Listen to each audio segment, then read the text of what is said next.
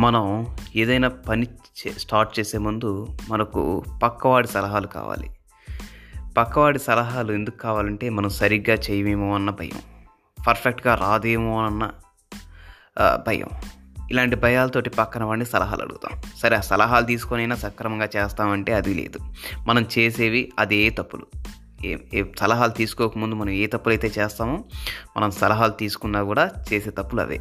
పోనీ సలహా ఇచ్చేవాడు ఏమైనా మేధావా అంటే అది కాదు. మీకంటే మేధావి అస్సలు కాదు. ఎందుకంటే ఆడికి సలహా ఇచ్చే తెలివితేటలే ఉంటే ఆ తెలివితేటలు యూజ్ చేసుకుని వాడే మేధావి అయ్యేవాడు.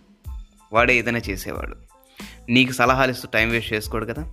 ఈ చిన్న లాజిక్ మర్చిపోయి మనం ఏ పని స్టార్ట్ చేయాలన్నా ఏది ఏది చేయాలనుకున్నా మనంతటా మనం చేయం. పక్కవాడి సలహాలు ఖచ్చితంగా అవసరం. ఇలా సలహాలు ఇచ్చేవాళ్ళు ఎవ్వరూ కూడా తెలివైన వాళ్ళు కాదు. మనకంటే తెలివైన వాళ్ళు అస్సలు కాదు. అది గుర్తుపెట్టుకోండి. సలహాలు ఇచ్చేవాళ్ళు ఎవరో తెలుసా లైఫ్లో? చేతగాని వాళ్ళు చెయ్యలేని వాళ్ళు మాత్రమే సలహాలు ఇచ్చి వాళ్ళ టైం వేస్ట్ చేసుకుంటాడు పక్కన వాడి టైం వేస్ట్ చేస్తాడు.